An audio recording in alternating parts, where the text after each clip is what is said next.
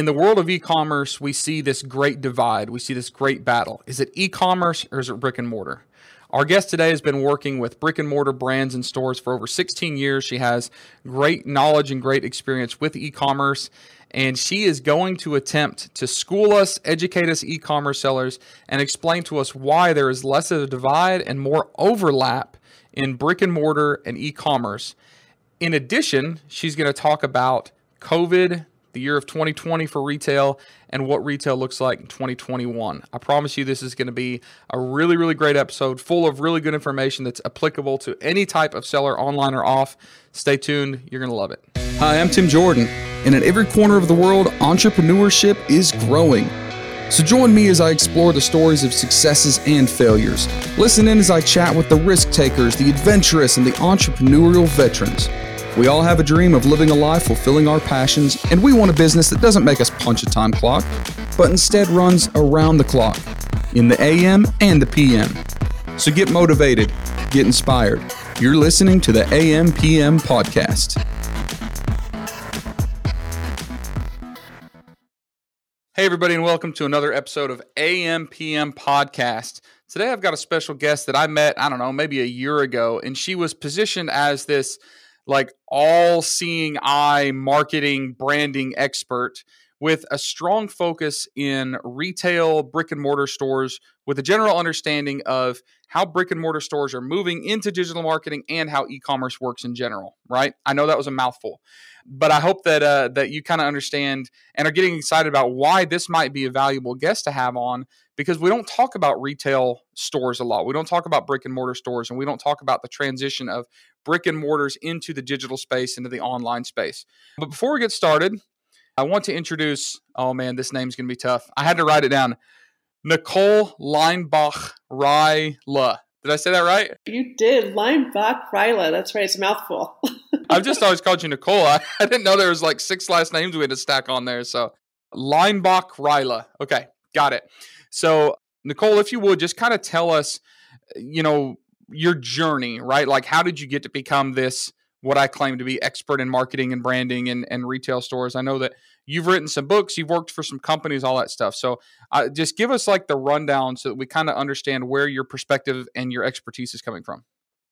Yeah, absolutely. So, first of all, thanks, Tim. Excited to chat with you. I wish we were doing in real life like we have in the past and always have fun with that. Um, so when I was like going back to even high school, I did what was called a work release and would drive an hour to Nordstrom's because I wanted to learn about physical retail from what was considered one of the best retailers at the time, which still is a very well respected retailer, which is Nordstrom's. And fast forward, I studied retail business in college. I was fortunate to work for a company called Bennett Footwear, which owned Franco Sarto Footwear, um, a variety of other brands, and was quickly promoted to national marketing director by the time I was 24 years old, moving from Chicago to the East Coast, gaining tremendous experience working with tremendous retailers such as your Macy's of the world, your Bloomingdale's, your big box retailers, but also the small independent boutiques across the country as well, going to trade shows.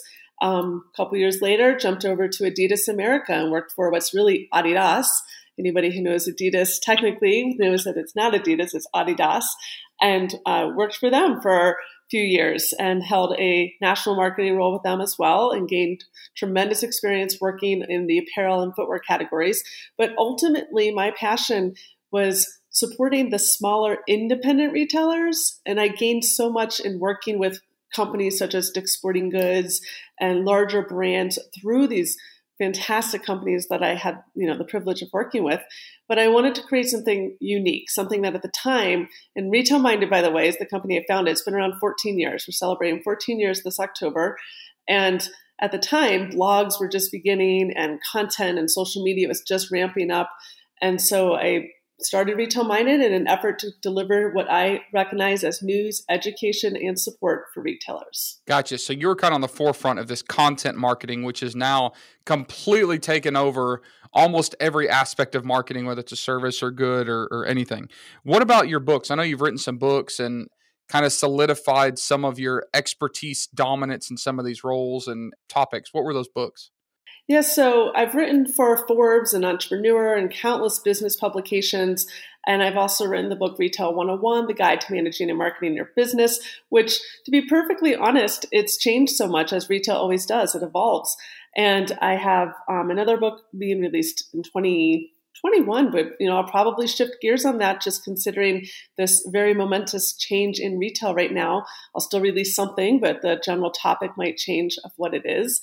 And I've written a tremendous amount of what I look at as ghost writing. So a lot of um, books under other people's names for companies that I sign a lot of NDAs for.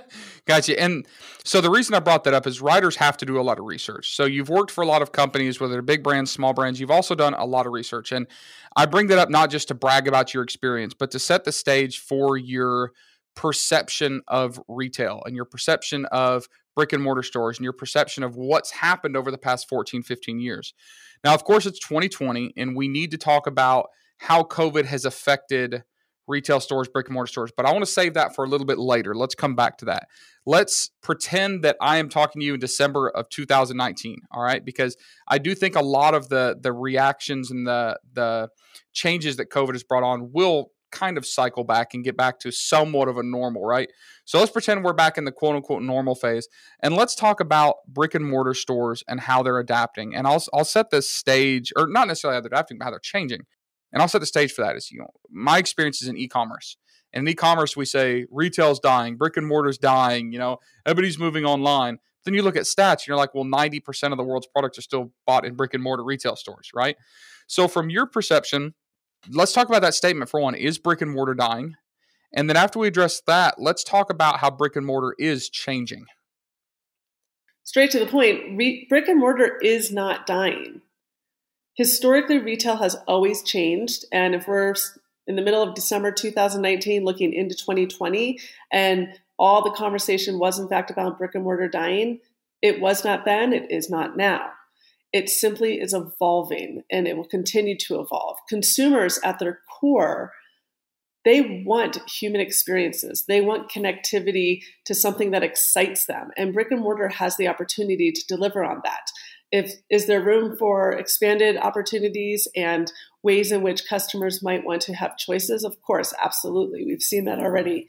But brick and mortar at its core is definitely not dying. I think that what you said is is even more valuable looking into 2020 about the human experiences and the interaction. You know, we like to think that our world is just completely digital now. You know, you see the pictures of people in New York subways and everybody's staring at their cell phone and they're like, "Oh, you know, the world is is always looking down now." But you look at pictures of the same subway back in 1950s and everybody's faces were still in newspaper. You know, so things have changed and the mediums have changed, but the habits haven't really changed. And I completely agree. And I don't know exactly how it plays out in real time in real life, but I definitely agree people want those interactions. So you said that that brick and mortar stores can create an exciting environment for buyers. Explain that. Like what is exciting about coming into a brick and mortar store? When I look at shopping in general, I look at it as an opportunity to be engaged, whether it's through convenience, such as many grocery stores offer, or through entertainment. In fact, good buddies of mine, Kizer and Bender, they're in the retail space. They do a lot of speaking and consulting. They refer to that as shoppertainment. And I, I think that's spot on. Shoppertainment is a very important way for brick and mortar retailers to approach their business because as humans, is as consumers ourselves. So even though many of us listening, and myself included, are within the retail category and making decisions that are influencing the business of retail. We are also consumers and we want to go places that give us what we want from that experience. So, whether it is convenience or whether it is engagement, whether it is entertainment, it's ultimately something that is responsive to consumer behavior. And right now in 2020, consumer behavior actually has heightened expectations right? So even in December 2019, customers had high priorities and expectations. But now in 2020, we've heightened them. We're more particular than ever. We're more decisive than ever. We're taking in many communities and globally, we're taking actions that are more proactive to make choices on where we shop. And so businesses have a huge responsibility to make sure that their customers are engaged and it's not just delivering on that inventory, but it's delivering on the actual experience of their store. So I almost get the impression that more people are buying more things and more people are shopping more, right? Not necessarily shopping the same amount and buying the same amount, just transitioning from their platform. So instead of going to Walmart, now I'm going online. For me, I still love going to Walmart. You know, if I need something quick, if I need to go to the hardware store, if I need to go to the grocery store, but I'm in addition shopping online. We know the data st- the data shows that e-commerce is growing and retail feels like that's a battle. You know, the retail stores want to make sure people understand that they have a lot to offer. They're they're adding this excitement and this shoppertainment and they're doing things also to engage buyers before they step foot across the threshold of their store, right? So they're starting to utilize some of the same tools that e-commerce sellers using. So if you would talk about that, talk about like as this this line has been drawn in the sand and the e-commerce platforms and places like Amazon have said, you know, we're going to crush retail. And retail is laughing behind their desks, still occupying 80% of the market share, saying, No, you're not, but we better make some adjustments. So, what are some of those largest adjustments? Not talking COVID specific, just generally, you know, still 2019. What are some of the biggest adjustments and adoptions that brick and mortar and retail stores and brands are starting to uh, introduce into their ecosystem? The main takeaway is that the path to purchase is not straight how a consumer makes a decision that they need something or want something and then ultimately buy something has a lot of twists and turns. And with those tw- twists and turns become vulnerabilities, but also opportunities. So whether you look at them as a roadblock or you look at them as a speed bump to get to your brand sooner, right? And so keeping that in mind, digital is highly influential in terms of how customers ultimately choose to make a purchase. They might be influenced by scrolling social media of a friend's account or an influencer's account. And then through that influence inspired by social media, they might search through social media using a hashtag, or they might go to Google directly. They might even go to a brand website. They might take a direct link that's provided via social media. Or they might go somewhere and then tomorrow an ad pops up within their feed that through algorithms is magically there, of course, and suddenly they're brought on a different journey to maybe shop with a competitor that they haven't thought of before. These digital engagement opportunities are influencing brick and mortar stores, of course, online sellers as well. And brick and mortar stores are recognizing that it's not just their storefront that's going to attract the customer, it's the window of a computer or a mobile screen that's also going to attract the customer. What you're saying is the the path to purchase is very different between an e-commerce seller and a retail store, but the tools that they're using to to gain eyeballs and gain traffic are frequently the same. And a lot of times we think digital e-commerce, window shopping physically, brick and mortar, but I love your example of hey, my computer screen is the new window. My cell phone screen is the window. I can window shop there and it might not be something I can buy online or maybe I want to go try that on. There's still some, you know, inherent I hate to say the word flaws, but I'm going to use it inherent flaws with some online purchasing. Purchasing, you know, groceries, purchasing, you know, especially things that, you know, have to be kept cold. Purchasing frozen food is tough. I know there's a few solutions out there, but they must be just a tiny percentage of, you know, what actually happens. Think about clothing and shoes. A lot of people are actually scared to death to sell those on a platform like Amazon because their their return rate can be 30%. But if I walk, I, I, will never buy an expensive pair of shoes online. I might buy some cheap flip flops, but I want to go try on 20 pairs of shoes and feel them and touch them. So I definitely agree that there's always a place, but you're right. That same shoe company is just changing the window that they're offering for window shopping, which I think is a great analogy. And I think that's great. What are some of these stores doing to adjust to not just how they display to people, but engagement, right? In digital, like e-commerce, a lot of times we're using content. You know, you're seeing these these great viral videos. You're seeing blogs. You're seeing, you know, especially right now, you're seeing a tremendous amount of traffic by affiliate sellers using blogs. So it's gift guides and product reviews. Now that doesn't quite work for brick and mortar, or maybe it does. You can correct me, but because you have experience and background in content marketing and brick and mortar, how are brick and mortar stores using content to drive sales? So, great question. And I've always said that content creates conversation. And when you have relevant content, it creates conversation among individuals, among friends, among communities. And content obviously has become more than just traditional black and white. It's through video marketing, it's through social media. What a lot of brick and mortar stores are doing, and certainly not all, but those who are really savvy, they're leading conversations through social media primarily, and they're leveraging applications such as CommentSold, where it's a technology that is um, pushed into their Facebook or Instagram, and they can actually, let's say, do a video. And in that video, I might say, here's our latest fall styles, and this features you know, sizes extra small through double XL, and we have two in each size. And if you comment below, we can make sure that you get that today, right? And just through that simple comment, this application then moves forward through a transaction process, right? So to a customer, there's a lot of ease there. They're gaining that shoppertainment that they're looking for. They're feeling a personalized customer experience. Um, there's a lot of excitement just from that. And mind you, these retailers are in their physical stores. So they're using their stores as showcases, they're using them as warehouses. They are expanding their selling avenues, which is what brick and mortar stores need to do, and for most should be doing to help boost or maintain a healthy revenue. So we're talking about brick and mortar stores, and you bring in CommentSold where anybody can comment and sell and ship these products. And to me, that sounds a lot like e-commerce. So, you know, on the surface, I'm sitting here thinking, wait, did she just tell me that brick and mortar stores are moving to e-commerce? But I don't think that's what you said. So hear me out.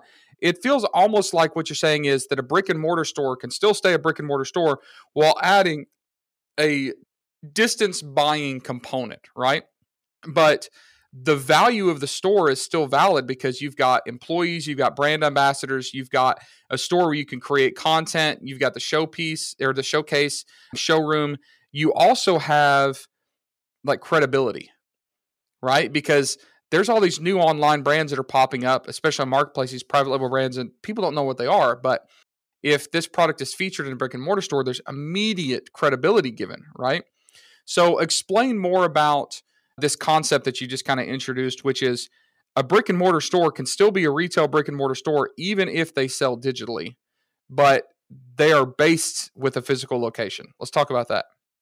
So if we go back to let's say the 80s, okay? So I'm not going to call you out on how old you are. but, you know, if we look back even just 30 years, 40 years, personalized customer care was already there when it comes to retail. If you go back 100 years, it was already there. It used to be face to face only, then phone orders and mail orders.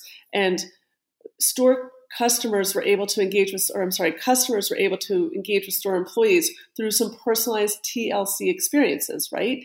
That's really what CommentSold is offering to brick and mortar employees. There's a lot of great softwares out there that help connect brands and empl- or brands and customers when they're physically not in that store environment. Okay. I think the one thing to remember here, though, is that brick and mortars bring more than just inventory to physical storefronts.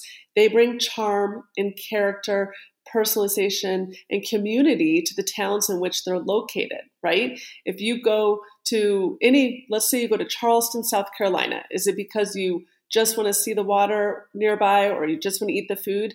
Often it's because you want to explore the community as well. And independent retailers are making up a large part of that community. So there's a lot of responsibility for retailers um, to deliver on, not just connecting inventory to customers. They create character with wherever they call home. And so we're not losing that with this online connectivity, but instead they're expanding their reach to more customers that make sense? It does. And I will say this, and this is just me pulling stuff out of, you know, the back of my head as we talk here. But also, you know, in the e-commerce space, I see a lot of talk about experience. You know, right now, like Generation Z, there's a lot of reports saying that Generation Z is more interested in an experience than a product. They'd rather go on a vacation than have a new gadget, right? Like they want experiences. And if you look at things like uh, what is it, Airbnb, Airbnb's biggest innovation they had was experiences. Like, yeah, I can go stay in a house in San Diego, but I can also pay 30 bucks for this dude to spend two hours trying to teach me to longboard down this, you know, crazy death trap of a road. Like I can do these experiences and this generation that that especially is coming up, Generation Z, is dying for that. And I think it's obvious that brick and mortar stores and retail brands have the ability to create a very different set of experiences than e-commerce sellers. Now, you know the experiences the e-commerce stores and platforms like amazon of course the experiences ease and great customer service and i can buy anything from anywhere that's simple. But especially moving in new generation maybe it's going to swing back to this coolness of actually going to a store. What do you think? Well, I can tell you that my nieces are 18 and 16, and although they have made purchases online, they're much more interested in going to a physical store to gain that experience we keep talking about. Going back to that shoppertainment we originally discussed early on, but to your point, Airbnb offering experiences. And so I think generationally things have changed. And you know, baby boomers are among the more popular online users of shopping, right? Which is quite interesting because they grew up in a generation where that didn't exist, but they want ease and convenience now, whereas their grandkids are looking to gain those experiences still. So I think there's um, opportunity to combine. It's going to be interesting when we look, you know, in 2040 and see if, if if there was a steady increase in e-commerce and decrease in retail, or see if it waffled back and forth uh, generationally. I suspect that there will be some movement in both directions from both sides. So I think that it's fair to say that, um, according to you, retail is not dead, but retail is adjusting. Retail is having to make some moves. They're having to take a, a 2000, excuse me, a 2000 year old method of people walking their store or their shop or their you know whatever it is to buy it and they're having to become digital and they're having to work on content they're having to work on brand experiences store experiences ambassadorships all that good stuff 2020 then hit us.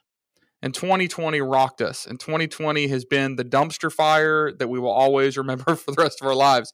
And it was especially difficult for brick and mortar because, you know, the e commerce, we've looked at the stats, you know, a lot of e commerce, and I won't even say e commerce stores, but e commerce industries are up to 300%.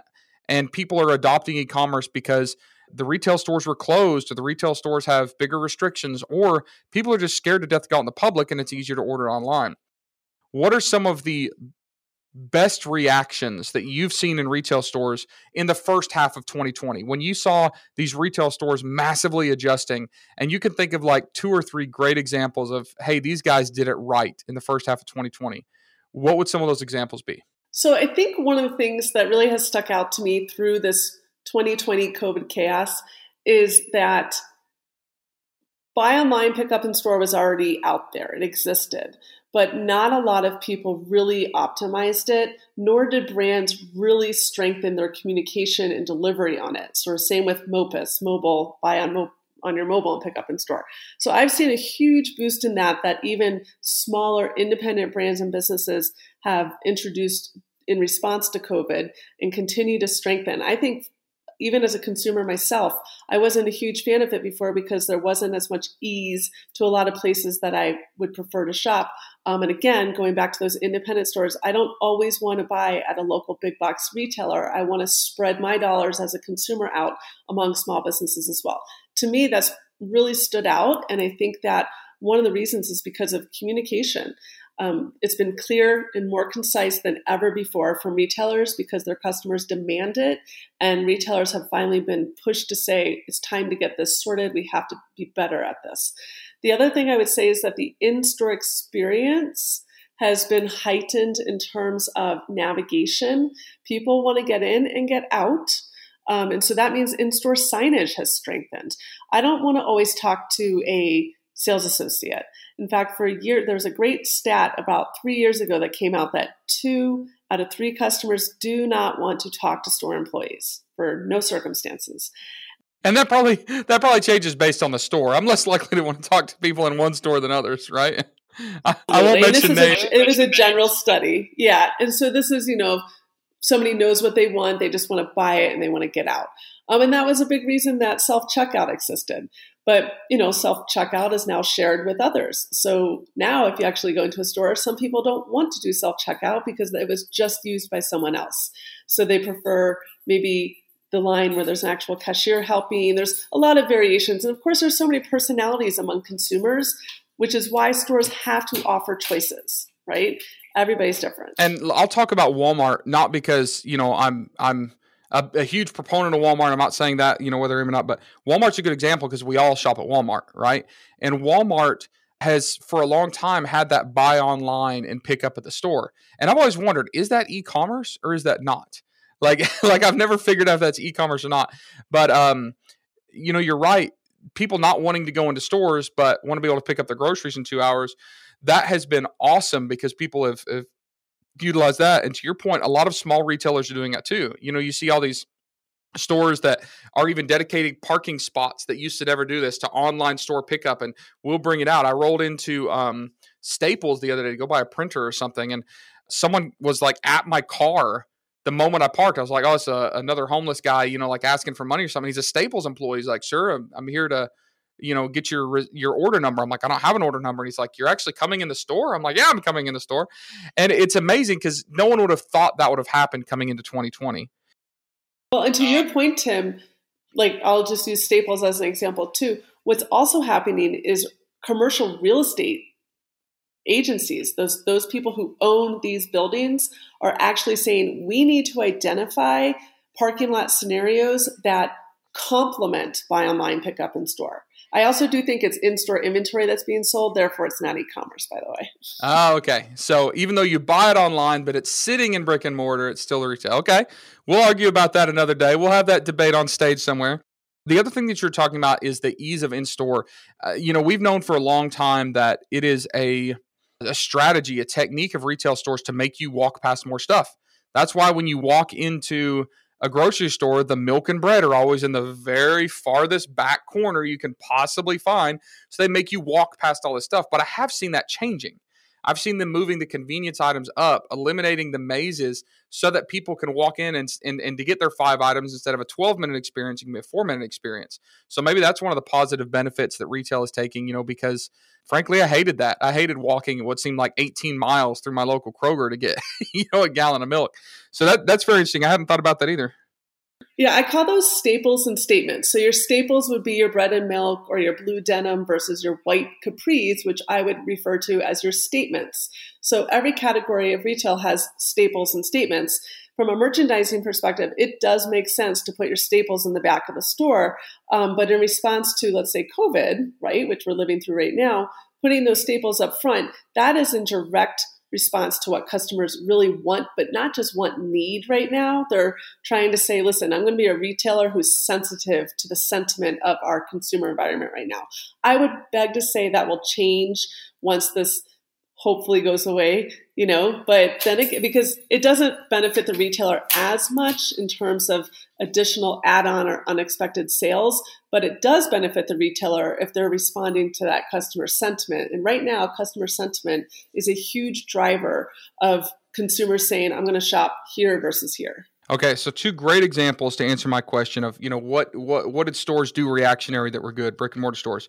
But going forward, all right, where we're coming up on Q4 of 2020, the year of COVID, right? What are uh, you know with the, with all the brands, and I know you work with a lot of brands, and and you help a lot of these you know stores and and brand owners strategize. You won't let me use, use the word consultant, so I'm not going to say consultant, even though I just did. But as you're strategizing with these people and seeing what they're doing, what are some of the changes that a lot of these brands and stores are making long term coming hopefully out of the era of COVID? Like, where do you see retail brick and mortar in 2021? I definitely see store hours being adjusted. We've already seen in response to COVID that physical stores are changing their hours, um, which benefits employee overhead, um, in store experience time. It also opens up time for private appointments. A lot of retailers have said we're going to condense our time from 11 to 5 every day as open doors, but you can book private appointments from 10 to 11 or from 5 to 7. Okay, so this, these are things that I've seen in different categories of retail, which I think is brilliant. Often this is controlled by the commercial leasing companies um, depending on where these stores are. But of course, there's been flexibility through COVID. I definitely think that store hours will be changed in the future. And you have to remember that's going to impact, impact their overhead as well, their financial overhead. Okay. So if they have less hours, but they're optimizing those hours better, um, their employee salary, wages, and so forth might be reduced, which is going to help a lot of these retailers. Would it be fair to say that this is a positive change that probably would not have happened organically if it wasn't forced to happen through COVID. So this is one of those forced changes that people went, oh crap, this is actually a pretty good idea. Let's stick with this. Absolutely. I think it's okay. great. It's been a little bit too cookie cutter and expected. There's certainly convenience in knowing what those hours are, but customers will adjust the same way as consumers we've had to adjust to wearing masks in stores. We will start to adjust to whatever those changes are as retail moves forward in 2020 and beyond, right? Um, and so I do think that there's even your big box retailers like Target and Walmart, they have reduced hours. Okay. And so that's partly because of sanitization. sanitization. Can I say that? Yeah, they need to clean, right? Sanitization. So that's a tough one. Sanitization. You still did it wrong. I did it wrong. I San- have a tongue twister going on. Yes. So that's obviously been a change too. But I think with that comes some responsibility from those retailers to say, I'm going to really optimize our open hours, okay, because they have less hours to sell, which means they need to boost that experience. So, in addition to that, I think the other thing we're going to see are more temporary stores pop-up shops. Okay, we've seen that. That was already existing. Lululemon just announced that they're doing, I believe it was around 50 going into the holiday season for 2020. Um, historically, they had not done that. They based that their future new locations on data um, generated from a variety of places. But now they're saying we're going to actually open pop up stores, smaller storefronts, put less investment into the actual physical store environment to then test what sales are like how customer responses are, and then decide where, we'll, where we will make more investment into permanent locations. And we're going to see that more and more. I think that's directly in response to COVID because COVID has a huge influence on consumer spending, of course, but also it's a great way for brands to say, I don't need it to be the most beautiful storefront. I just needed to sell inventory over the next three months and then we're going to move on. But also, we're going to see a lot of vacancies in retail, right? So, because of those vacancies in physical storefronts, unfortunately, many businesses have closed and will close. That gives opportunity for pop up experiences. And that's also an opportunity, by the way, for e commerce sellers to say, Do I want to explore this, even just a temporary basis? And I've actually seen that, which is crazy. These brands that uh, you know, were established online, sold online, and have said, "I will never get into retail because you know the the barrier to entry was too high, and there wasn't a, you know." But now looking at COVID, they're looking at these strip malls and they're looking at you know these other shopping, especially you know consolidated shopping areas, and they're going, "Man, you know where this storefront used to cost me twelve hundred dollars a month." And I had to sign a three year lease. Now they're going to offer me a two month lease at $500 a month that might be a November and December option for me, which is great. So, of course, you know, my heart is broken for these businesses that have that have tanked. I've seen a lot of things like gift shops that, you know, we're already kind of struggling. They're done. And I've seen a lot of small restaurants that are done. And I, I hate that. But I will say the shining light is that when you have this, I don't want to say the word purge, but when you have this like reset, it does create opportunities for different businesses to come in and recycle those opportunities and take advantage of it and it levels the playing field in some areas and it, it kind of hits the reset button. So it has been interesting to see that and i think that there's you would know more about this than i did but i feel like there's going to be like a rebound like people that have been stuck at home for six months they're so sick of buying on amazon that at least for a short period of time as the as the unlocks start to happen they are going to go and stand in stores for an hour looking at all the great things and looking at the people and you know smelling different air maybe i'm wrong but uh, but i think there's definitely something to be said for that well, there's already lines outside of Lululemon's and Apple stores that people are waiting 30, 45 minutes just to get inside. Now, certainly that's partly in response to limited capacity in the stores, but it does speak to their brand loyalty. It does speak to that consumer saying, I'm investing in waiting to physically go into this environment versus order online, right? So I think that speaks volumes to how consumers really do crave these engaging physical environments. So let me tell you one of my biggest takeaways from this uh, from this talk that I so appreciate you taking your time to have with us, and and you can kind of reiterate or you can correct me or whatever. But I'm going to make a general. I'm going to make some generalized statements, right? Just from like the eyes of an e-commerce seller. I think that we as e-commerce sellers have always seen a dividing line between e-commerce and brick and mortar.